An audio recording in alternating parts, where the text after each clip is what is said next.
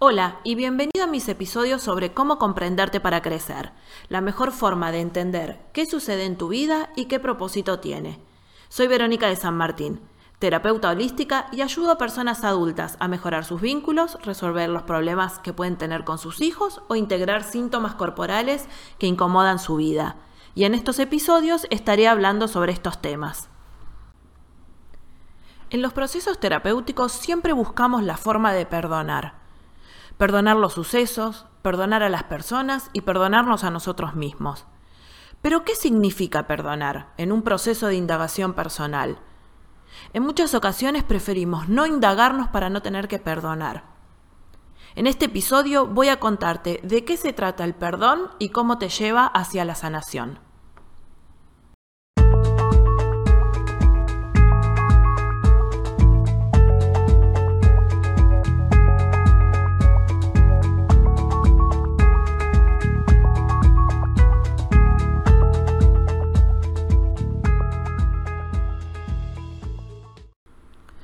Cuando hacemos el recorrido de la vida de una persona, sea para mejorar un vínculo, para ayudar a un hijo o para sanar un síntoma, inevitablemente revisaremos los hechos que la componen. Y muchos de esos hechos van a ser dolorosos. Es inevitable. Sin embargo, en la medida en que podamos comprenderlos, vamos a estar más preparados para el perdón del que hablaremos en este episodio. A menudo confundimos el acto de perdonar con el acto religioso que se le da a este hecho. Te perdono por lo que ha pasado o te perdono por lo que me hiciste. Y aquí no ha pasado nada y volvemos a ser como antes. Y ya en esto les digo que hay muchísimo por revisar. Primero que nada, en lo que ha sucedido, lo que hay que destacar es que si ha sucedido, yo tengo algo que ver soy responsable. Quizás no sea quien haya causado esto, pero si estoy implicado paso a ser responsable. Si sufro la situación, entonces quiere decir que soy parte e inevitablemente responsable. Podría ser, por ejemplo, que estoy parado en una esquina, como corresponde, y viene un auto y me choca, me lleva por delante. Si me quedo en la queja de que es el, otro el responsable y que se tiene que hacer cargo y demás, ¿qué sucede si el otro no hace nada? Puedo resolver o puedo quedarme en el lamento eterno despotricando contra el otro. Es por esto que somos responsables, porque ya estamos metidos en el problema.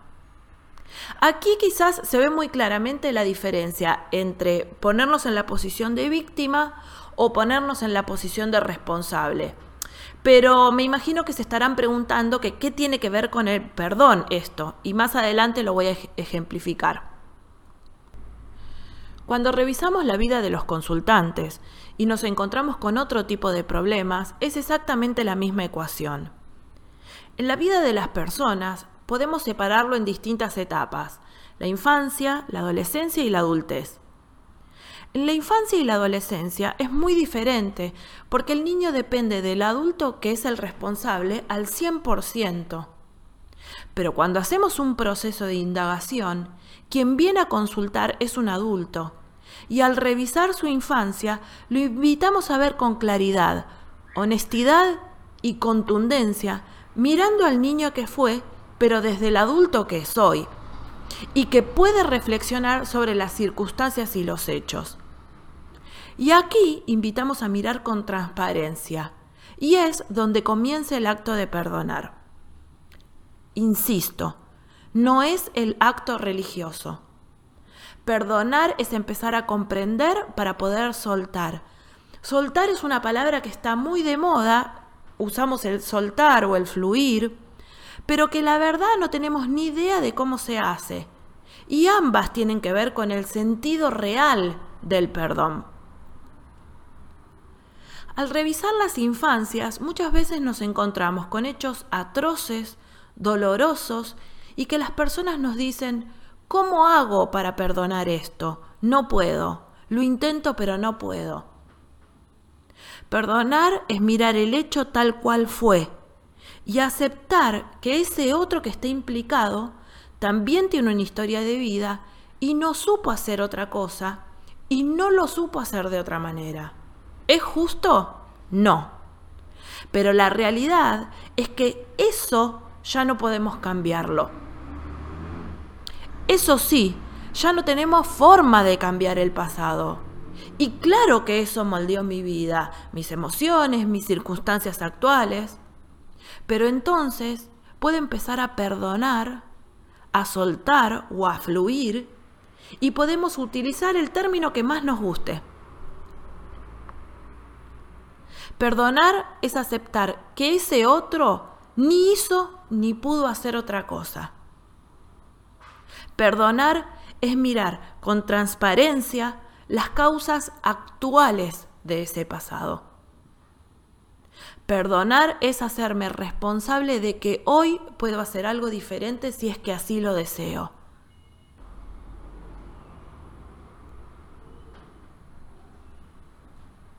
Y perdonar es dejar el rencor de lado.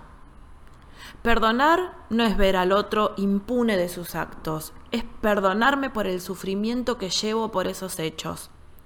Entonces, así puedo declarar que quiero hacer algo diferente para mí. Perdonar es dejar de recrear el conflicto en mi cabeza una y otra vez. Y esto es soltar o fluir. Cuando dejo de repetirme lo que pasó, cómo pasó, lo que me dijeron, lo que me hicieron una y mil veces. Porque una cosa es recordar y otra cosa es recrear.